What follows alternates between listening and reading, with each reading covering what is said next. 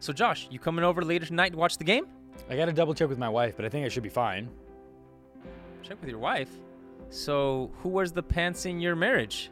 Haven't you read Ephesians 5? Man is the head of woman? Uh, what are you talking about? You saying you never ask your wife for permission to do stuff? She has read the passage. I don't actually believe you. Okay.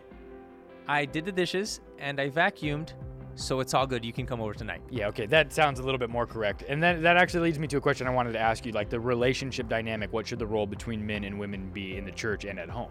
Yes, correct. In both of those contexts, Christians, not surprisingly, disagree on what the relationship with men and women should look like, particularly in the sense of authority or not. So we should talk about it today. Yeah, that sounds pretty important. Yeah.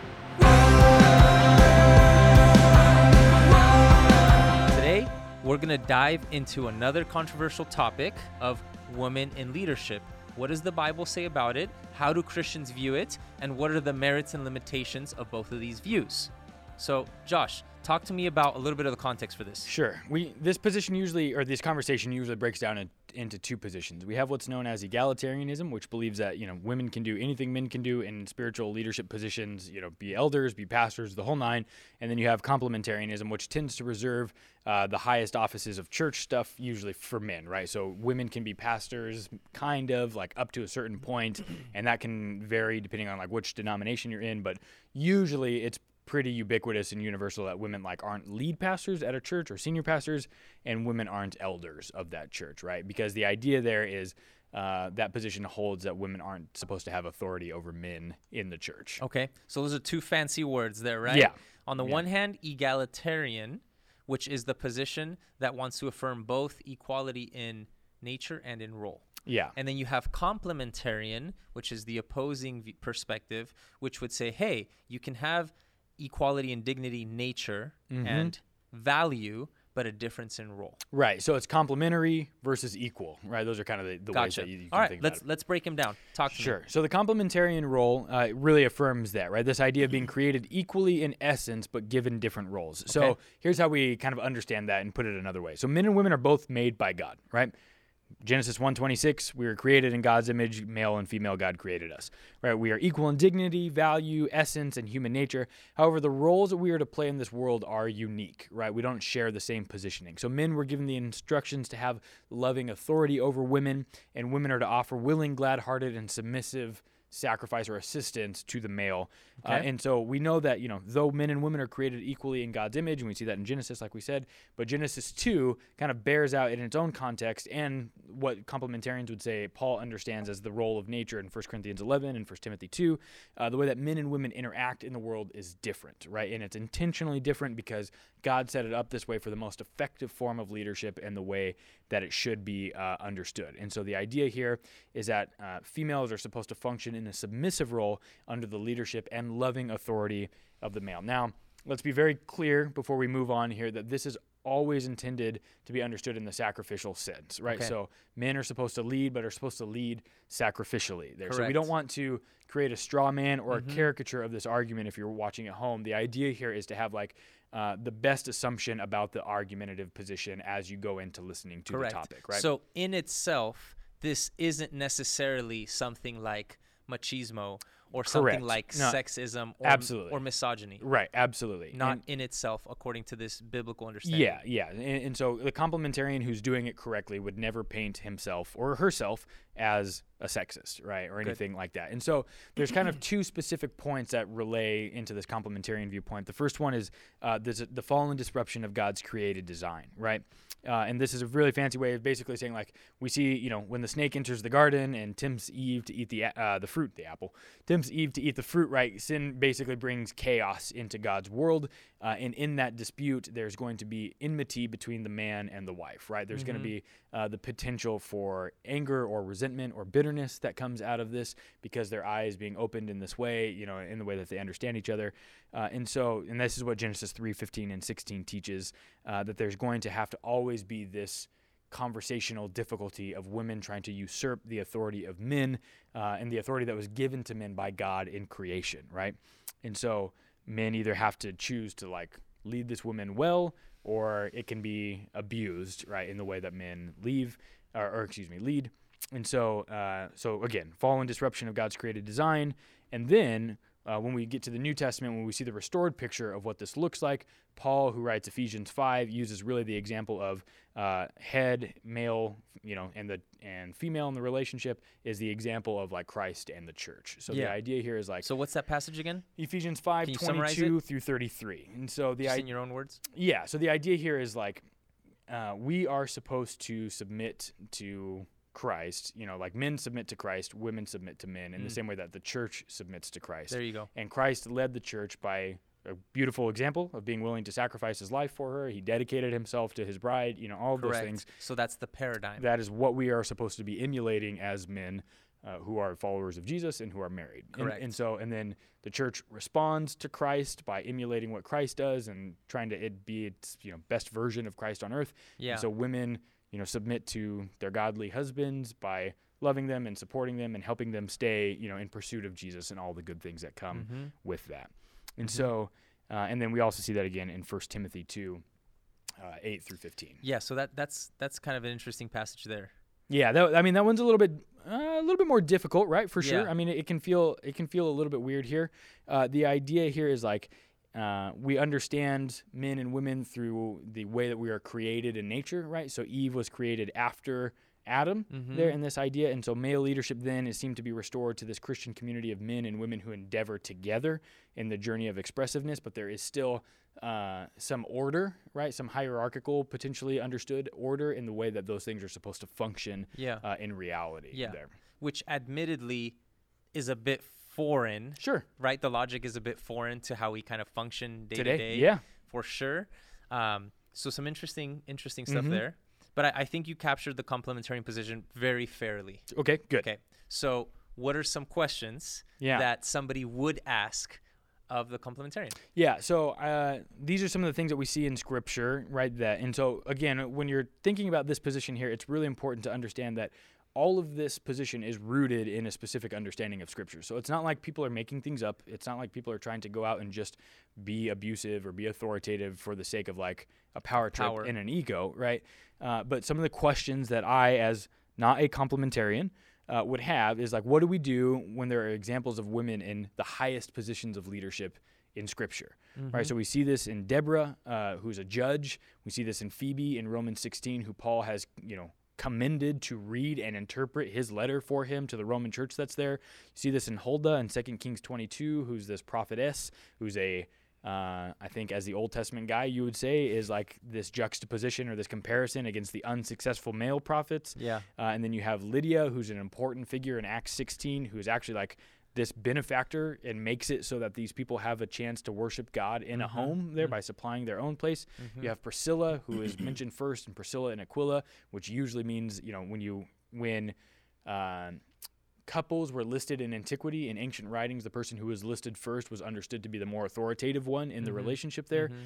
Uh, and so these are like hard things to get around. So how do Mhm. complementarians deal with that type of position? Definitely. So I think we have to concede, and let me just be completely honest with you. Sure. Okay. Um, I grew up in a church that was very, very, very complementarian to the point where it was probably distortive. Mm-hmm. And in my educational journey and personal journey, um, I would say I've walked away from a distortive version of complementarianism because it's bad, right? Sure. It's abusive. However, um, I would probably still identify as a soft complementarian. And so I want to be just very honest Sure. um, and put my cards on the table and say that We got As- you now, as- dude. as The- time goes on, Boom. Cornered him. Get him, internet. as time goes on, it's become harder and harder for me Sure. to actually be a complementarian for many for many reasons. So the first thing I want to say is that there are real abuses Yeah. and distortions of authority that happen in churches, that happened in homes, Yep. and that happen in different places by Christians. Yep. And that is absolutely shameful. Mm-hmm. So uh, it, it just absolutely breaks my heart when I think it was last year. There was like three huge, like mega church pastors, one after another, that were um, it's what seems to be legitimate accusations of both manipulation, Mm-hmm. coercion, and or um, sexual mishappenings Yeah. so that you may or may not attribute to power coercion, Sure, whatever sure. the case is. Uh, domestic violence is obviously a real thing, um, and it Christians aren't immune to it. No, of course not. Um, and so the I want to be very clear about that. That that is absolutely shameful, and that we need to bring more light to that, Yeah. so that people who are being abused can feel that they have a voice to be supported Yep. and rescued, and that God and God's people care about that. Yeah. I want to be very clear about that. Yeah, good. Having said that, right?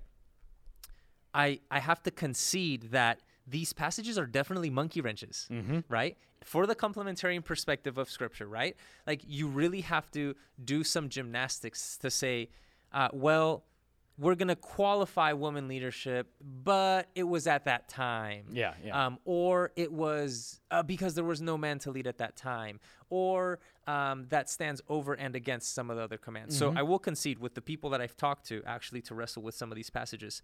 There, it's a real monkey wrench, right? Because in the book of Judges, Deborah functions like a judge in the capacity that any other male judge would.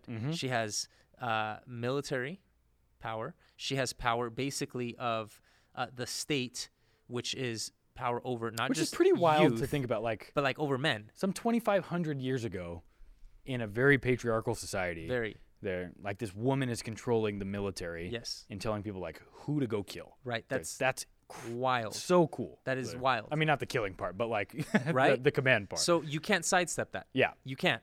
Um, Phoebe in Romans 16, uh, delegating. So in the New Testament in particular, right, with these women characters, so you have Phoebe, uh, Priscilla, Lydia, Junia is Yeah. a big one too. Uh-huh. The the stuff that I've read on it is, if in fact you have the apostles, particularly the apostle Paul, who is addressing these women in such a way and delegating to them the same authority or Mm-hmm. the same roles that the other ministers of the gospels were doing, then they have apostolic authority. Yeah, I mean, certainly to some the- degree, right? The logic of that is bulletproof, right? Now, the the question of of dissent or the the debate there is is that actually what's happening?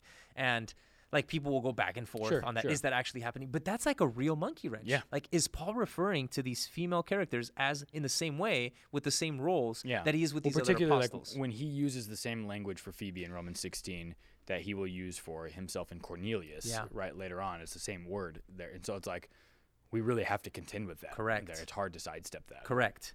And in the Old Testament, um, one of the big themes in Old Testament, the history, which is going to be the historical books, are pretty much from Joshua through Kings. So Joshua, First, Second Samuel, and First and Second Kings. One of the big things that is there is the contrast between male and female characters Yeah. by the narrator. It, it fascinated me the first time I saw this. Just to give you a few examples, the first one that I would see is um, how David and Bathsheba are contrasted in Samuel. David is the king, right? So Mm-hmm. in this context, when the king asks for a woman, she has no option. Yeah, you can't right? refuse. Like we can't sugarcoat that, right? It was he took her Mm-hmm. basically like like sh- he treated her like she was a call girl. Yeah. Okay.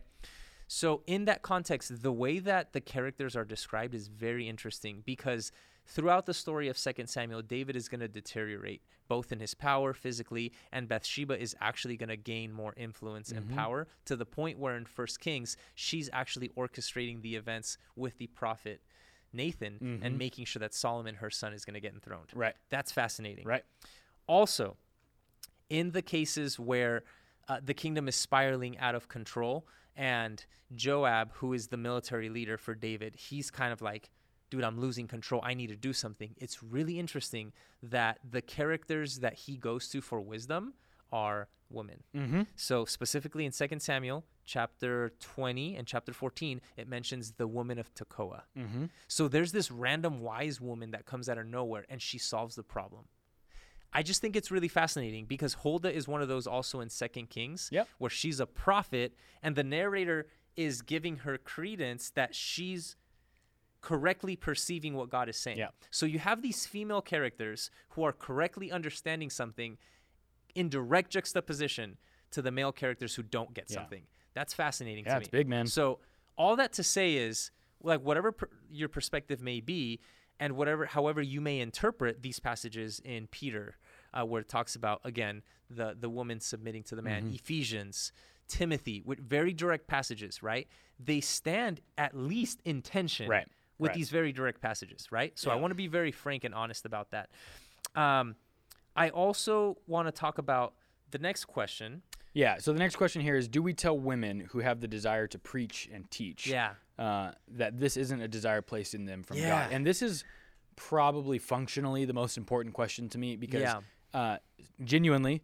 There, and the reason that we have two men talking about this topic, if you're kind of curious about this, is because uh, this is for us a conversation where we realize like these are some of the things that we have worked through and learned in our own experience. And because there are a bunch of men in leadership in the church, the hope is, is that we can establish some kind of commonality and understanding of saying like, I don't know how to tell a woman that she has something that's placed in her that's not from God, especially when genuinely, probably out of the top 10 most communi- gifted communicators I know, more than half of them are women. mm-hmm. There, and for me in my personal life, yeah uh, almost every male influence I've ever had has cheated on his wife, there, and women have never, you know, in my life, women have never done that. And so I know that's not always the case, right? And that's just an anecdotal example Yeah.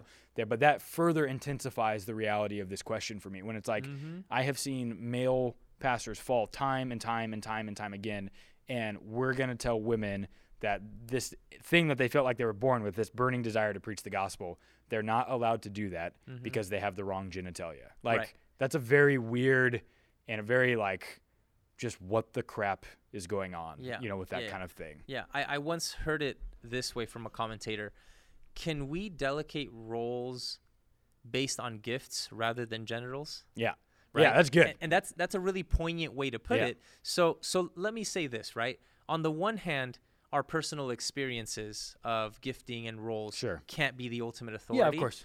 Um, at the same time, um, what seems to be kind of prevalent inclinations towards skills, right? Like it said, well, hey, is it an accident that more women are nurses than men, or that more women are therapists than men, and more men are architects than women? Like, okay, like we, you can make an argument for male and female being inclined towards certain Yeah, as things, generalities, but sure. that doesn't make it Sure. the objective rule, right? Sure, sure. So now, having said that, I do think it's an important question because um, I think we have to think very critically about the merit of saying, hey, you have this communicator, a, a woman who wants to go to seminary, who wants to responsibly learn, teach, and disseminate for the purposes of furthering the gospel, um, leadership and teaching and preaching. Right. And so the only logical alternative is to say, well, you can't.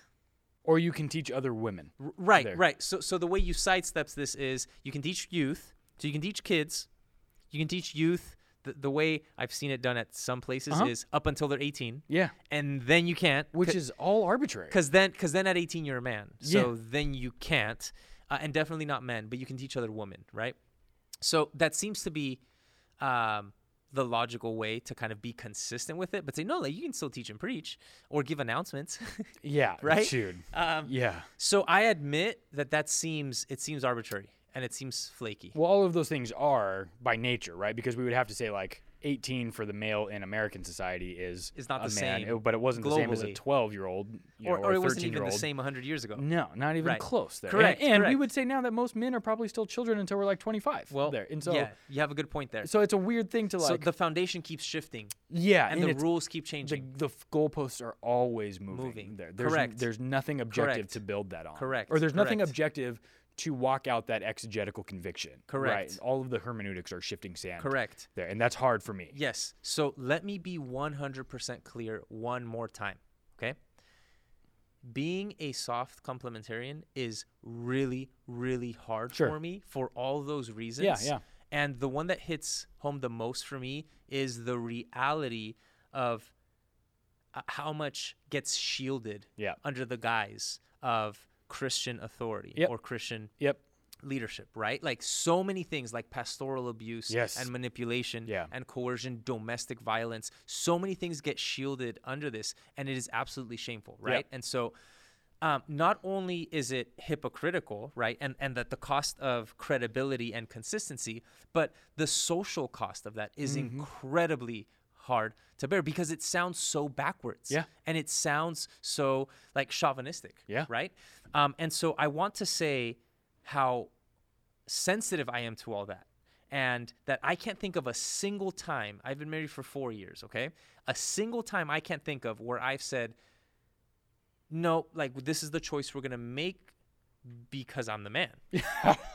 No, it's it's Because it sounds doesn't like you're, make sense. No, it sounds like you're signing your own death warrant. Honestly, so I, I've never ever done that because that's not how marriage works. That's Right. not how real relationships work. Right. Right. Now, granted that that that's different in a church context, Sure. right, where you have more structured Yeah, yeah, yeah, yeah, yeah. And you could say something like, "Hey, you know, there's certain positions that women can and can't do. Um, I want to concede all that, right, and say, yeah."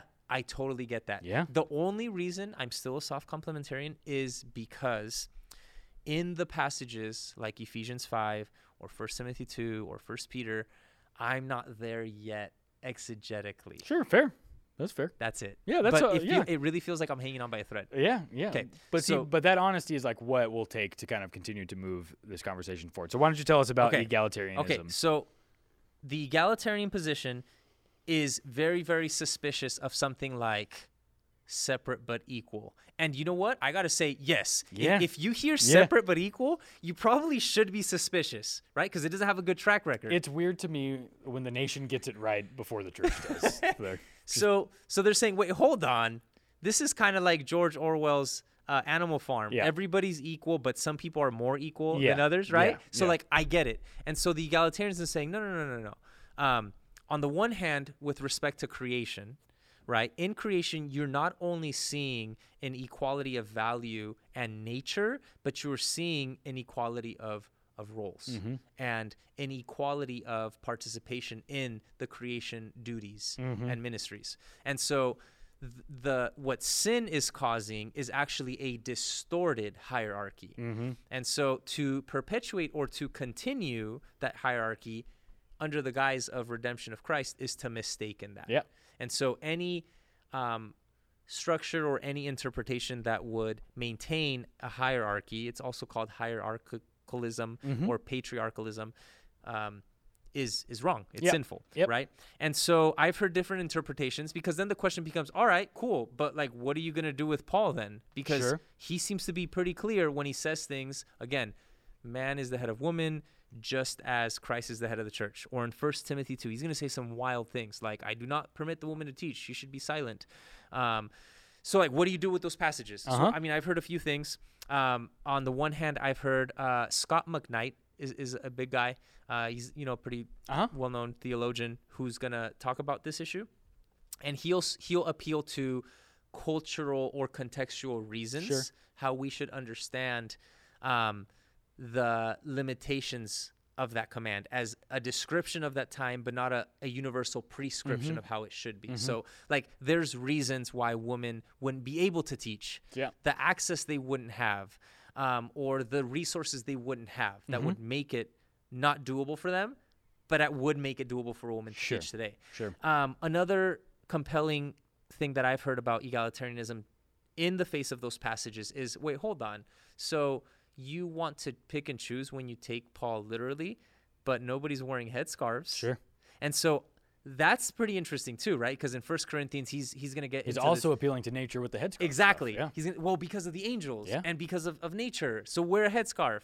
Nobody does that. No, So we do not. if you pick and choose where you're going to take interpretation culturally or no no no this is universal then i see the suspicion as Sure. well and so the overall argument for egalitarianism is that no no no it's not only equality in nature and essence but it's also equality in roles Yeah. um, and so um, here's a question i want to ask you about egalitarianism and the one that seems most important to me what role do you think social progressivism or social values and trends play in swaying Yeah. the yeah. Christian interpretation Sure. Yeah. So towards this, egalitarianism? and I, I think this is probably the key driving question, right? Because for me, the arrival at egalitarianism was not one that came out of social progressivism, but one that came out of exegetical convictions. There, Okay. it's just That's fair. Uh, but what I think, and what I what that means basically is like I didn't feel pressure from culture Gotcha. to be like super pro women. That's not Okay. like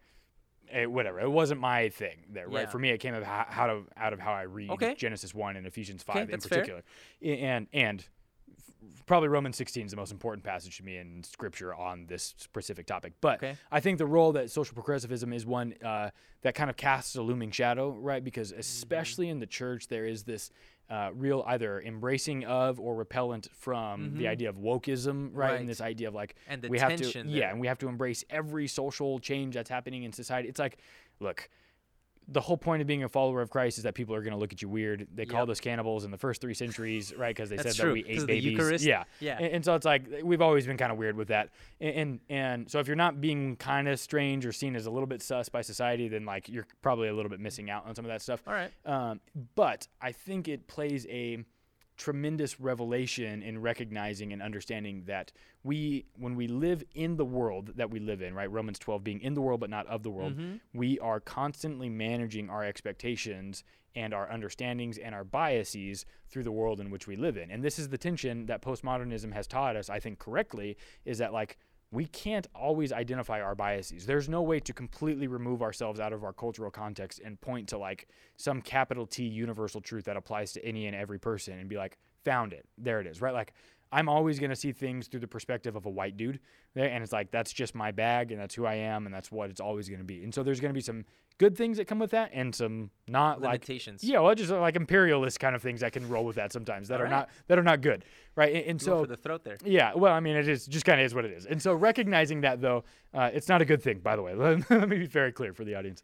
Uh, but recognizing that, right, is the thing that puts us in, in the ability to say, Yeah. uh, truth is progressive on some nature, right? And, and we see this in the theology of accommodation that exists all throughout the, the meta narrative of Scripture, right? And so it's like God never intended for there to be divorce there, but that was something that Moses allowed because the hearts of men were hardened mm. and those kinds of things. And so it's like the idea here is God is working through whatever system that works for human beings at the time because that's how God chose to reveal God's Yeah. self to us. There. Yeah. And so as we grow in faithfulness and as we continue to, you know, nurture that idea, there God is able to reveal more. And so as we under, just like we understand now that, you know, men don't carry the entire totality of life in semen and women are just like the oven that bakes the baby there, but it takes both, you know. They're mm-hmm. like we have better understandings of the role that women can play in leadership. Like women are trustworthy. We don't need two of them to equal one man's say in court. You know, it's like Huh. they, you know, and, and so good. those things change as we get better. Okay. There, as a church, as society, as human beings, and Yeah. so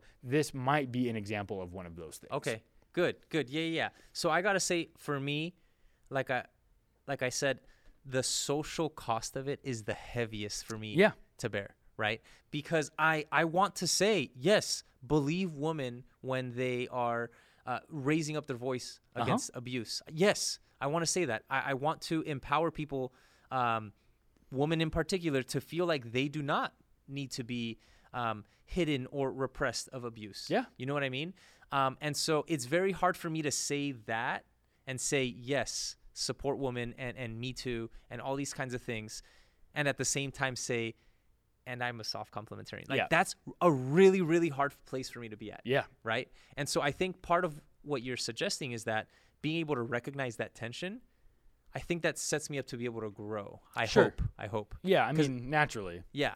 Um, and that I can hopefully continue to work through that tension and, and continue to, you know, see Yeah, uh, some of some of these. You just got got to keep exegeting. That's it'll, it. It'll That's come it. out. It'll come. Awesome. So, guys, what do you think?